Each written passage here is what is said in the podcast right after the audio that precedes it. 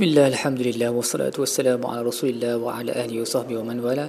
InsyaAllah dalam episod kali ini kita akan membincangkan tadabur bagi muka surat 544 Surah Al-Mujadilah ayat 12 hingga ayat 21 Baik, ayat um, pertama muka surat ini Allah uh, menurunkan satu perintah supaya Sesiapa yang nak bermunajat, bernajwa dengan Nabi SAW Maksudnya berjumpanya privately Sebelum tu mereka kena bagi sedekah kerana itu lebih suci bagi hati mereka lebih baik dan lebih suci. Dan antara asbab nuzul ayat ini diturunkan adalah ada sebahagian orang yang selalu sangat nak berjumpa dengan Nabi. Tujuan dia untuk uh, mendapat darjat yang tinggi lah so macam lah kita kan kadang-kadang kalau ada datuk ke datin ke datang kita suka berkerumun keliling dia.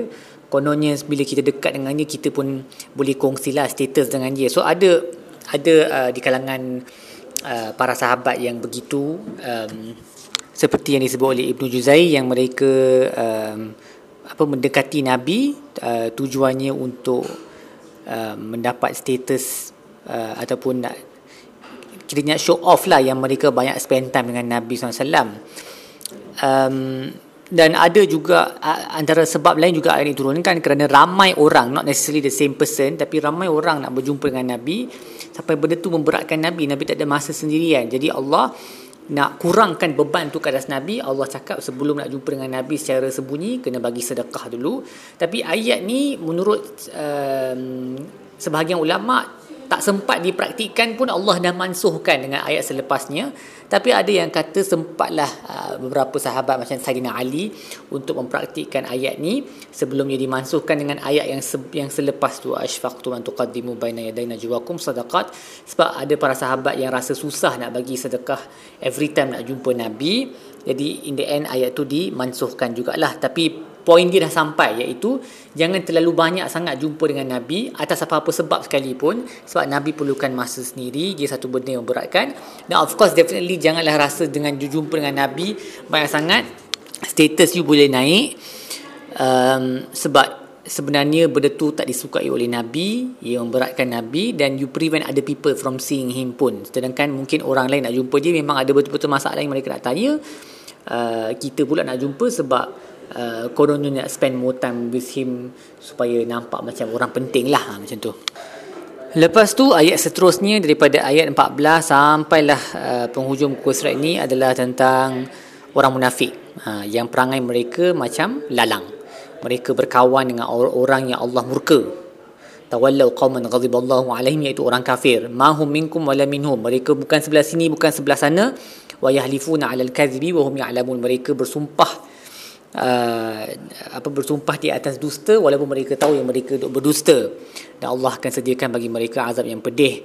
Dan mereka menggunakan semua perjanjian-perjanjian mereka sebagai perisai um, untuk menghalang orang daripada jalan Allah sebab mereka bersumpah berniat baik. Tapi sebenarnya di sebaliknya mereka menghalang orang Islam daripada Uh, melakukan menghalang orang Islam daripada melakukan ketaatan dengan uh, sepenuhnya ataupun menghalang orang lain daripada menerima Islam. Dan sebab mereka buat benda ni adalah kerana orang munafik ni mereka rasa mereka banyak penyokong. Banyak penyokong, banyak harta. So Allah sebut lan tughni anhum amwaluhum wal min Allah syai'a tapi di sisi Allah tak ada manfaat pun harta dengan anak yang banyak tu akhirnya masuk neraka juga hum fiha khalidun kekal dalamnya selama-lamanya. Dan mereka ni sebab sifat mereka selalu dok suka tipu, selalu dok suka sumpah.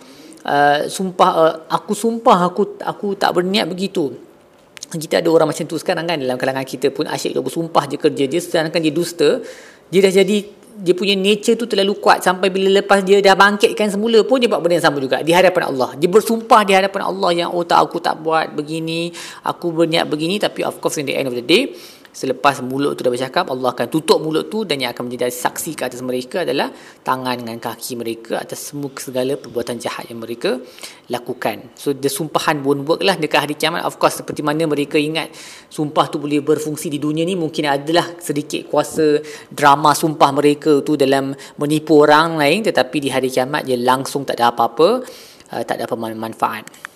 Mereka ini Allah kata adalah golongan yang telah dikuasai oleh syaitan yang telah menyebabkan mereka lupa. Al syaitan menyebabkan mereka lupa kepada mengingati Allah. Mereka inilah kumpulan syaitan. Ulaika hizbus syaitan.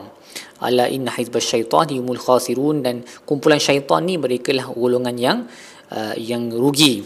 Kerana Allah telah tetapkan bahawa um, sesiapa yang melawan Allah dan Rasulnya mereka mereka lah yang akan berada dalam keadaan yang hina um, Allah telah menulis kata Allahu la aghlibanna ana wa rusuli yang akan menang adalah aku dan rasul-rasul aku innallaha qawiyyun aziz Allah tu maha kuat lagi maha berkuasa Baik, setakat itu sahaja tadabbur kita bagi muka surat ini. InsyaAllah kita akan sambung episod-episod yang lain. Sallallahu alaihi wa Muhammad wa ala alihi wa sahbihi wa sallam. Alhamdulillah rabbil alamin.